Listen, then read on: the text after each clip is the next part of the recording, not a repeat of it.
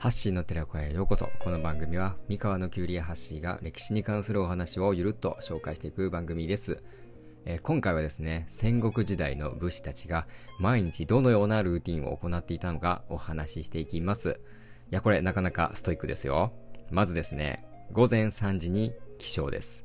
まあ、これはですね、奇襲対策で早めに体を温めておくためだったと言われています。え当時はですね、寝起きを襲われることが多かったんで、それに対応するために、こんなに早く起きていたそうですね。まあ、そして朝6時に出勤。主君に挨拶を済ませて、まあ、それぞれの職務を開始します。えこの時ですね、身分の低い人は、まあ、内職だったり、畑仕事を中心に行っていました。そして午前8時に朝食します。え主君と仕事の打ち合わせをしながら食事をとっていました。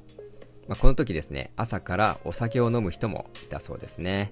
ま、朝食が終わり次第ですね、また自分の職務に戻ります。そしてですね、14時に仕事を終えて帰宅します。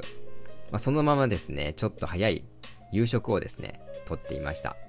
まあ、当時はですね、1日2食が当たり前だったそうです。で、まあ、夕食後はですね、お客さんの相手をしたりして、まあ、過ごしながらですね、まあ、18時には家の門を閉じます。基本的にですね、この18時以降は、まあ、来客を一切受け付けませんでした。まあ、基本的にですね、この18時以降はですね、特別な来客以外は一切受け付けない状態でした。まあ、そしてですね、20時に就寝。